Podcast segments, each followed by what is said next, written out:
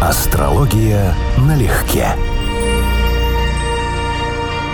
Привет, Константин. Здравствуй, Анечка. Друзья, и вам приветы в стиле ретро. Всем здравствуйте. Спрашивают нас, как жить при пяти ретро-планетах – Венере, Юпитере, Уране, Нептуне, Плутоне, да еще с выраженным 12 домом. Может быть, помнишь, был такой в Кассапанку у нас вопрос, а я обещала сделать целый выпуск, чтобы мы пошире об этом говорили, потому что мы угу. с тобой записывали эфир о 12 доме отдельно, угу. кое на что мы отвечали в процессе. Но вот предлагаю тебе... Ретро-планеты? Да, не только ретро-планеты. Кстати, ретро-Венеру мы тоже отдельно разбирали. Угу. А сейчас тебе просто предлагаю поговорить, как же жить при нескольких ретро-планетах, да еще если есть выраженный 12 Вот такие вот концентрированные показатели, как переживать, как понимать, и просто что делать? Чернышевский. Ну, лет 20 назад такие карты назывались кармически загруженными. В том смысле, что у человека много не сделанных уроков, или, скажем так, по многим вопросам он остался на второй год.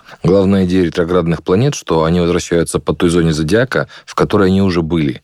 То есть, на самом деле, человек, рождаясь с ретроградной планетой, имеет показатель, что у него есть врожденный опыт, но этот опыт сейчас проявляется в каком-то неестественном, неадекватном, некомфортном человеку способе. Но, как правило, он рождается уже с каким-то накоплением. Это признак того, что нужно двигаться не вперед, а переосмыслить существующее. По сути, этот знаменитый лозунг, известный нам по Сократу «Познай самого себя», он к ретроградным планетам, тем более в совокупности, имеет прямое отношение. То есть, собственно говоря, с чем мы пришли, с каким багажом и почему этот багаж у нас оказался. Давай пройдемся по всем ретроградным положениям, и ты просто тезисно скажешь, что ярче всего переживается при их ретроградности. Например, Меркурий – тяга к обману, лжи, мошенничеству, так? Да, и так. Есть базовое правило чтения ретроградных планет. Мы как-то с тобой точно обсуждали, что ретроградная планета читается по нескольким ключевым признакам. То есть, если речь идет о психологии, Меркурий, Венера, Марс, например, Юпитер, Сатурн с оговорками – это все-таки планеты, сильно влияющие на психологию, то это сложность с проявлением во внешний мир внутренних качеств, например.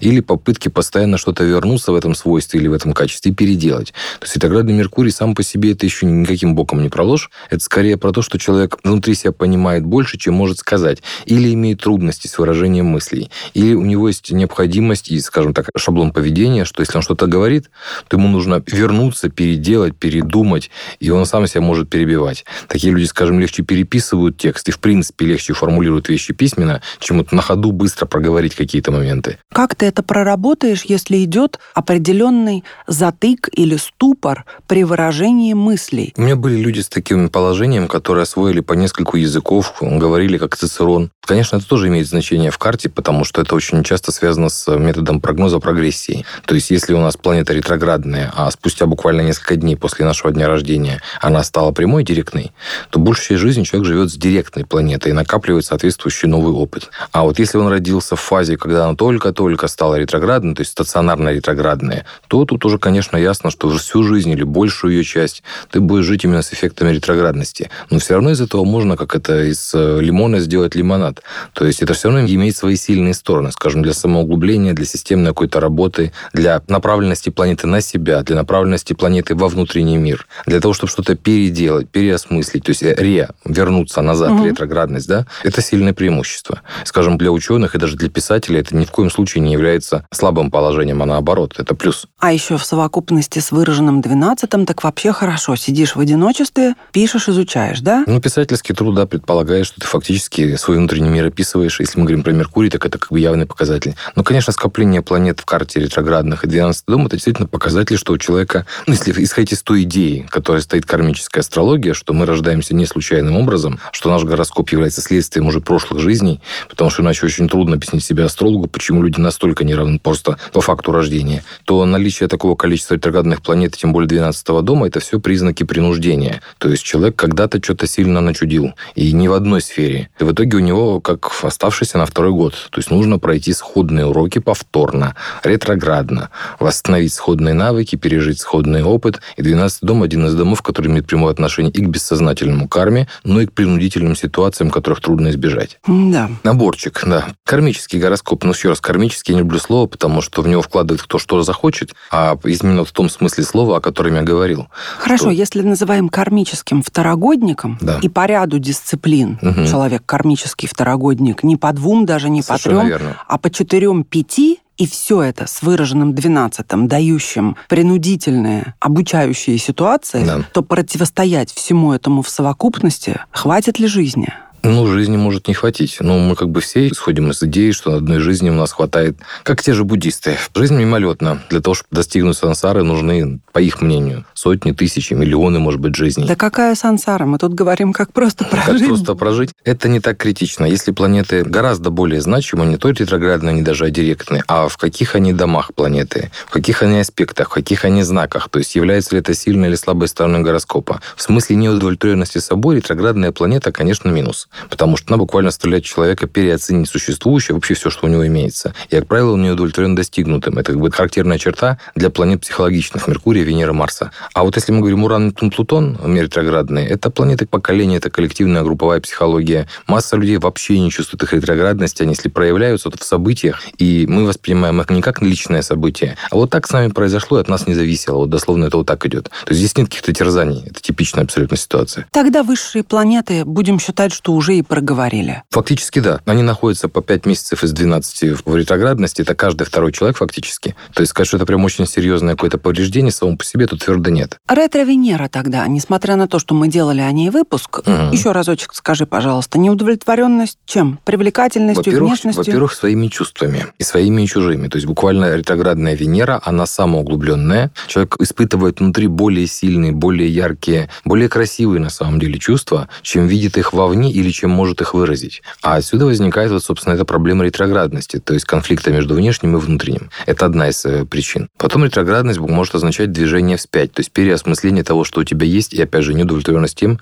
куда ты попал. То есть как бы вернуться назад. Влюбиться, но потом переосмыслить этот процесс, отменить эту ситуацию. Потом ретроградность считается одним из признаков, что человек как бы чуть сложнее раскрывается психологически, на это потребуется больше времени, в общем, более поздний возраст. Поэтому ретроградная Венера – это как раз один из признаков, что в чувственной сфере сфере, в сфере любви человек будет, ну, как минимум, не такой динамичный, какой можно было бы ожидать. То есть поступки от него можно ожидать какие угодно, это связано с домами и с аспектами. А вот психологическое переживание у него, ну, будет вырастать с возрастом. То есть, грубо говоря, за 30 можно будет говорить о том, что он только войдет в фазу зрелости. То есть он сможет э, осознавать себя и собственные потребности полностью. А у большинства людей не так, да? То есть они входят в фазу зрелости до 30? Нет, я имею в виду в вопросе Венеры, в вопросе чувственном конкретно. Да, в вопросе узком. чувственном. Нет, ну, многие знают, допустим, что тебе нравится, что тебе не нравится уже, может быть, и в юности уже. Ты уже понимаешь, что ты будешь любить вот такие-то типажи, вот это ты не переносишь, вот такие-то тебе никогда не будут интересны. То есть это уже как бы вполне себе четкая избирательность. А по поводу переживаемых глубоко внутри чувств, которые могут быть интенсивнее, нежели ты способен их выразить, опять же, мне кажется, к огромному количеству людей относятся, потому что интенсивность переживаемых чувств и эмоций в принципе сложно выразить. Или если ты их выразишь так, как чувствуешь, ты просто напугаешь напугаешь.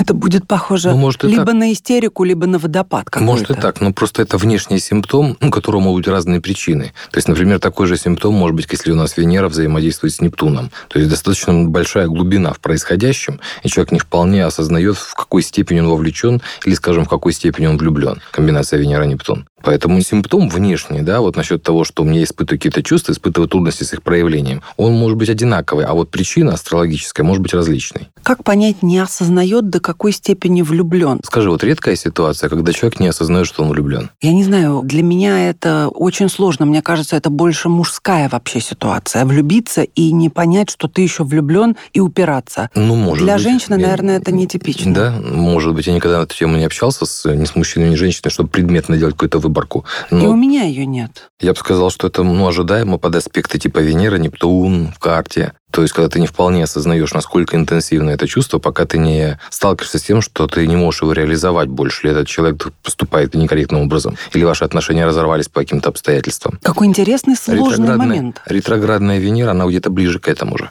Я все равно до конца не поняла. То есть, пока тебе не сделали больно, ты не осознавал, до какой степени ты был влюблен, так что ли? Ну, например, ты считал, что все в порядке, потому что ты не ожидал, что ты можешь потерять чувства. А при чем тут интенсивность? И при чем тут осознание вообще факта наличия влюбленности у тебя? Да не складывается. Вообще, они туда ушли, я перестал уже понимать, о чем мы сейчас говорим. Ты просто сказал, что человек может не осознавать глубины и интенсивности, и в том числе может не осознавать в принципе, что он влюблен. Ну, когда вот он влюблен. Я тебя спрашиваю, это как вообще? к теме ретроградной Венеры. А что здесь, собственно говоря, не так? Из того, что вот было, ты сейчас повторила фразу, да? Я где-то потерял ход рассуждений. А что здесь непонятного? А мне действительно непонятно, как, во-первых, человек может не ощущать, что он глубоко влюблен. Это как это? Ну, во-первых, влюбленность и любовь вещи сильно разные, но есть те, кто это осознает, а есть те, кто не понимает, до какой степени это проявлено. Господи, собака на сене, Лопе де Вега, сколько ему там, 500 лет этому произведению, да? Да, где-то так. Где-то возрождение примерно, да? Никогда не слыхала, что любовь от ревности может родиться, как-то там пофетическая строчка звучит, да? То есть, может быть, любовь, при которой ты не осознаешь, что ты влюблен вообще, ты не понимаешь природу своих чувств. До тех пор, пока не возникает какая-то ситуация, и ты начинаешь уже задним числом реагировать, что, оказывается, я ревную, значит, наверное, я люблю. То есть, например, вот по такой схеме рассуждения. Ладно, я обращусь к нашей аудитории. Друзья, у кого было нечто подобное, то есть вы были влюблены, но совершенно не осознавали, что это с вами происходит, напишите, пожалуйста, нам в Телеграм, потому что для меня это загадка. Как можно... И в какой степени, я бы даже сказал. Потому что можно осознавать, что ты влюблен, но ты не можешь, не всегда понимаешь, насколько это серьезно. Угу. Вот Хорошо. для ретроградной Венеры я бы ожидал, что это ожидаемые вещи. Вот именно для нее я пытаюсь сейчас конструировать в голове, как угу. это должно выглядеть по логике астрологии. Ретро-Марс. Что, нехватка энергии? Что это? Тоже нет, потому что сила в знаке, сила в аспектах, в домах будет больше описывать, есть энергия или нет. Но у человека будут нюансы, типа функция планеты направлена на самого себя. Вот ретро-Венера могла бы давать в том числе самовлюбленность, это одно из ее признаков, или там трудность выноса внутренних переживаний вовне. У Марса это может проявляться как самоагрессия периодическая или как очень высокий уровень внутренней агрессии, который сложно реализовать во внешнем мире. С ретро-Марсом в этом плане еще интереснее, потому что ретроградный Марс с астрономической точки зрения к Земле ближе. То есть технически он влияет более сильно, чем обычный Марс. Но в прошлом астрология это не учитывалось, сейчас, на мой взгляд, мы это делать должны. Я часто рассказываю, что есть еще один интересный дефект, не знаю, насколько это работает. В большой статистике у меня друг-астролог занимался тематикой сексуальных извращений, в принципе, подобного рода вещей. И, среди прочего, собрал довольно-таки приличную базу данных, где-то под сотню случаев. У него порноактрисы и порноактеры. Но если порноактрисы все-таки, извините, это актрисы, то порноактер тут немножечко другое. Тут все-таки, как ни крути, физический труд. Да, а, вот... а у актрис нет, да, по-твоему? Нет, конечно. Там имитировать можно много чего, а у мужчины, извините, с имитацией не выйдет. Там нужно делать все, что положено до определенного финала. Там только можно еще сейчас имитировать, современная индустрия имитирует. Так вот, у него получилось, что по сравнению со случайной выборкой обычных мужчин, ретроградный Марс встречается примерно втрое реже у порноактеров. Это интересно. То есть, на самом деле, функция, она прямо связана с Марсом у мужчины, должна быть буквально не воспрепятствована, в том числе не ретроградно. Как интересно. Это вообще такая тема, на которой было бы интересно изучать астрологию, потому что она такая наглядная. Семинар? Это сейчас, это Семинар? Сейчас... У меня есть эта идея, она давно висит в воздухе, да, она просто трансформировалась в астропсихологию, Меркурий, Венера, Марс, мышление, чувство, страсти в гороскопе. Есть такой семинар. Но вообще-то идея вот именно сделать какой-то конкретный семинар, но для этого нужны дополнительные исследования по сексуальным предпочтениям, так скажем, аккуратно. Это, конечно, было бы прям очень интересно. Тебя, я думаю, тогда будут просто фанаты это толпами. Был, это был бы хит, да, я тоже так думаю. Но это надо делать всерьез, час. как и все, что надо делать в астрологии в этом случае. Да. Нужны исследования, нужны реальные ответы. А где их взять? Потому что людям верить не очень хочется, значит, надо брать какие-то типажи с доказанным надо фактом. Надо брать материалы сексологов, которые работают с парами семейными, потому что, ну, я да, думаю, кстати, у них... вариант был бы. А у них самое достоверное будет, потому что к ним приходят не с шутками и не с ложью, угу. а с тем, что действительно угу, не так, угу. и в процессе вынуждены ну, рассказать. Надо завести с кем-то дружбу из сексологов, чтобы он собирал с них натальные данные, а потом все это с нарушением закона о приватных данных выкладывать на семинар. Ну, то есть, а почему нарушение способ. закона? Это же без имен и фамилии. Ну, тем не менее. Это личная информация, даже более интимная информация. Ретро-Юпитер. Ну что, личный статус, положение? В меньшей степени, да. Считается, что Юпитер, Сатурн в меньшей степени уже влияют на психологию, потому что они такие промежуточные между коллективными, групповыми и личными, поэтому их называют социальными. Ретро-Юпитер – вот один из типовых примеров, что человек может считать, ему трудно вообще найти себя в мейнстриме социальном. Но, вот, скажем, ретро-Юпитер считается один из признаков, что человек никогда не будет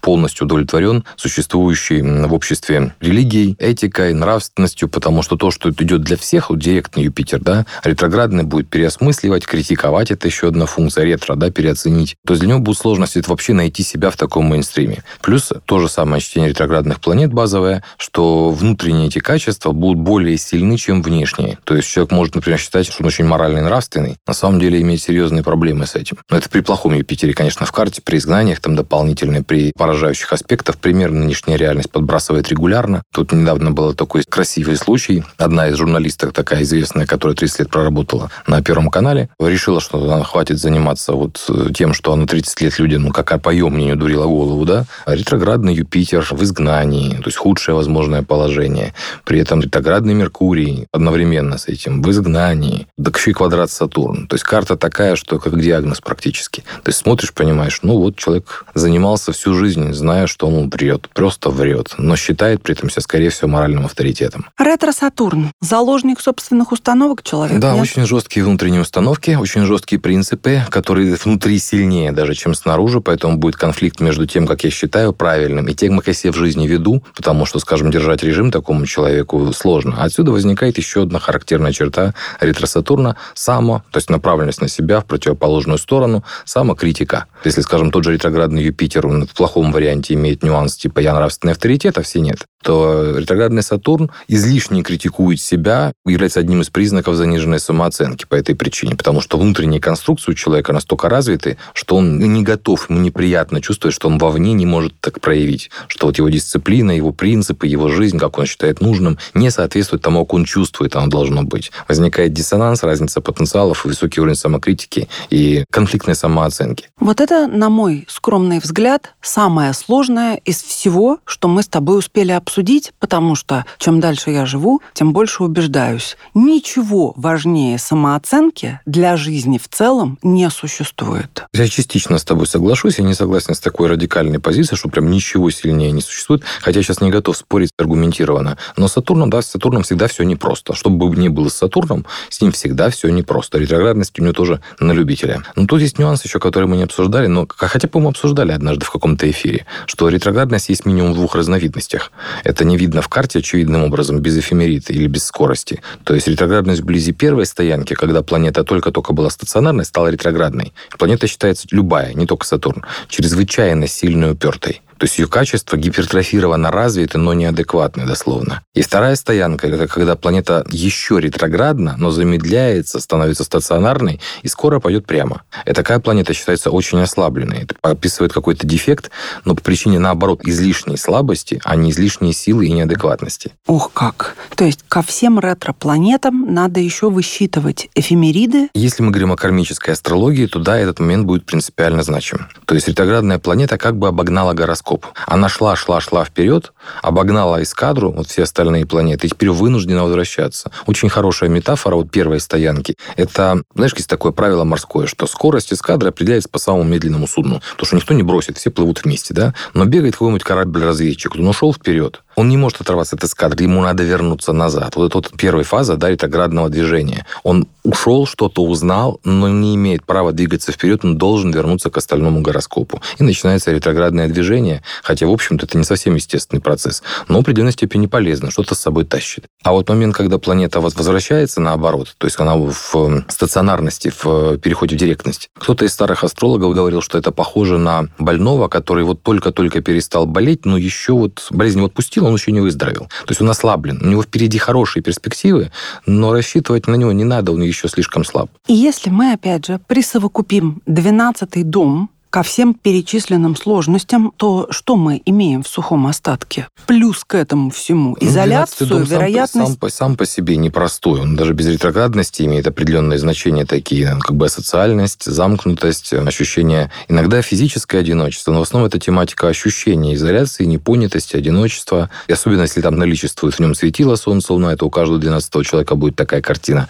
если не у каждого шестого, чтобы если какое-то одно из двоих светил. Поэтому направленность внутрь себя, направленность на понимание, что же ограничивает мою жизнь, даже вот буквально психология, какая меня ограничивает. В чем суть моих тайных врагов? Вот где я сам себе тайный враг, даже вот так? Какие качества мои являются для меня проблемными, ограничивающими? Что я в себе не вижу? Вот слепое пятно какое-то, да, которое есть, влияет на мою биографию, а я считаю, что его нет. Это вот тема 12 -го. Я слушаю и огорчаюсь по одной очень понятной причине. Люди ходят годами на терапию, чтобы проработать значительно более простые и понятные вещи, которые они понимают разумом, но не могут просто сценарий переписать в своей жизни. Сценарий, касающийся всего лишь какой-то определенной ситуации. А здесь то, что ты говоришь, ну, вот это слепое пятно всего, да. обнаружить, но ты представляешь, сколько должно пройти лет, чтобы человек, в принципе, даже задал себе этот вопрос всерьез, поняв, что именно это слепое пятно,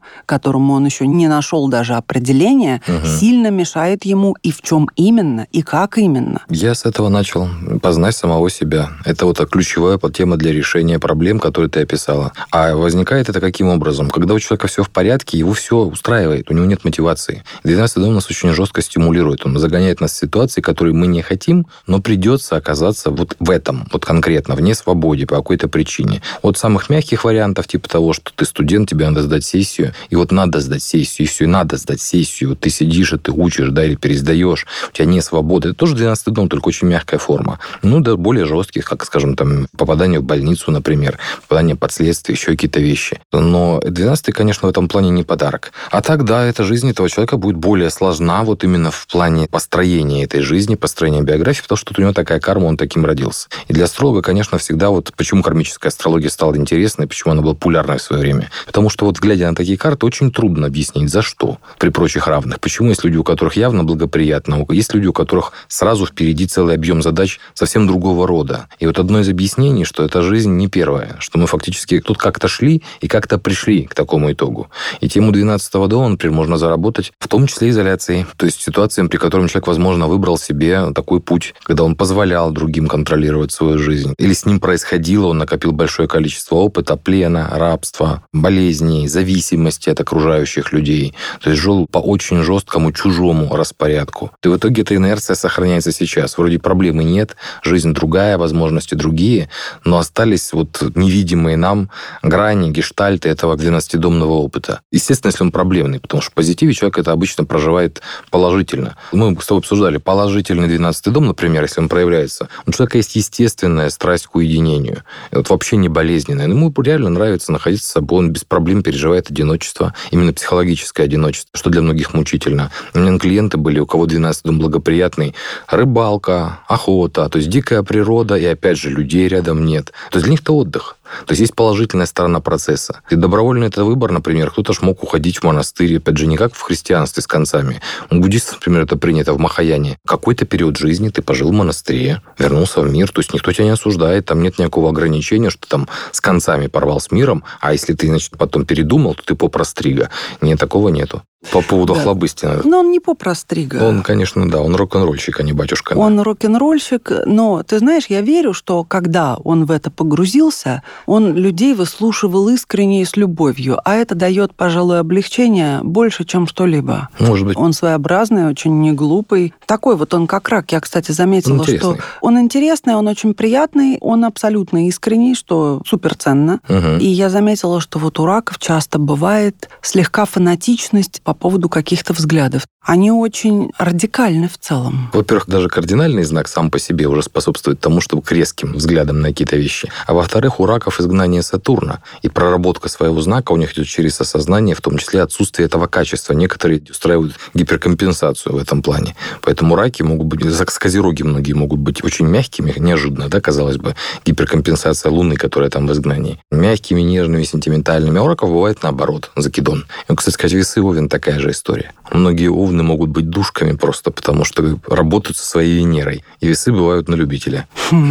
Да, хочется сказать словами Пастернака, что жизнь посвящает очень немногих в то, что она с нами делает. Это точно. Это один из моих мотивов был к изучению астрологии, потому что интересно именно понимать замысел, чтобы не идти вслепую, не на уровне слушать людей, психолога, сексолога, еще кого-то, что у тебя в порядке, что не в порядке, и заниматься тем, что ты будешь еще кто-то поймет, кто-то не поймет, какая совместимость, а видеть объективную картину. В этом плане астрология большой бонус. Ну, конечно, свои проблемы в плане интерпретации интерпретации этой картины она тоже имеет. Тогда пусть выступит от нашего имени древний китайский философ Лао Цзи, пятый век до нашей эры. Ему приписывается авторство классического Дао Дэ Цзин, Ты читал? Конечно. Это было первое мое увлечение вообще. Тогда это называлось дальневосточная философия. Да, а я начала искусство войны. Лао Цзы, Конфуций, а Сунь Цзы – это другое, но это тоже классно. Это классно. Даосский философ древнекитайский. И сказал он, настоящий путешественник не имеет конкретных планов и конечных целей. Мне кажется, что только с таким слоганом, идя, можно преодолеть все ретро-показатели, 12-й дом, ну, условно преодолеть, но это очень большое вспоможение психологическое вот такого рода философия. Просто путешествие, нет конечной цели, нету чего-то конкретно желаемого чтобы минимизировать возможные разочарования и самобичевание по поводу не получилось. То, что называется карма-йога в другом источнике, а в еще одном называется безупречность. Да, все об одном. Угу. У самурая нет цели, есть только путь. Еще один источник на ту же тему. Все, нечем тебе ободрить. Понимаешь, ободрить. Приободрить. Приободрить. Я бы сказал, что не надо себя пугать ретроградными планетами и 12 домом. Гороскоп – это система. Поэтому для кого-то это может быть даже бонусами, эти показатели. Да, карта однозначно человек будет сложно внутри себя устроен, но сложно это еще не обязательно плохо. Точно так же просто не означает хорошо. То есть положение планет в домах, в знаках, в аспектах, где находится управитель первого дома, в каком состоянии Солнце и Луна. Я бы сказал, что гораздо более значимая тема, чем там выраженный 12 дом. И вновь он же выражен тоже может быть по-разному. Может быть и позитивное чтение его. И ретроградные планеты здесь тоже постольку, поскольку минус. Ну, то есть они в каких-то вопросах могут быть очень даже удобны и применимы. Тот же ретро-меркурий, вот мы сейчас хорошо обсудили, что это далеко не самый проблемный показатель, который можно было бы ожидать. Ну вот и прекрасно. Пока мы на подъеме и на мажоре, друзья, не пугайте себя. Все будет хорошо, мы узнавали. В четырех разных источниках. Всем пока. Пока-пока-пока. Астрология налегке.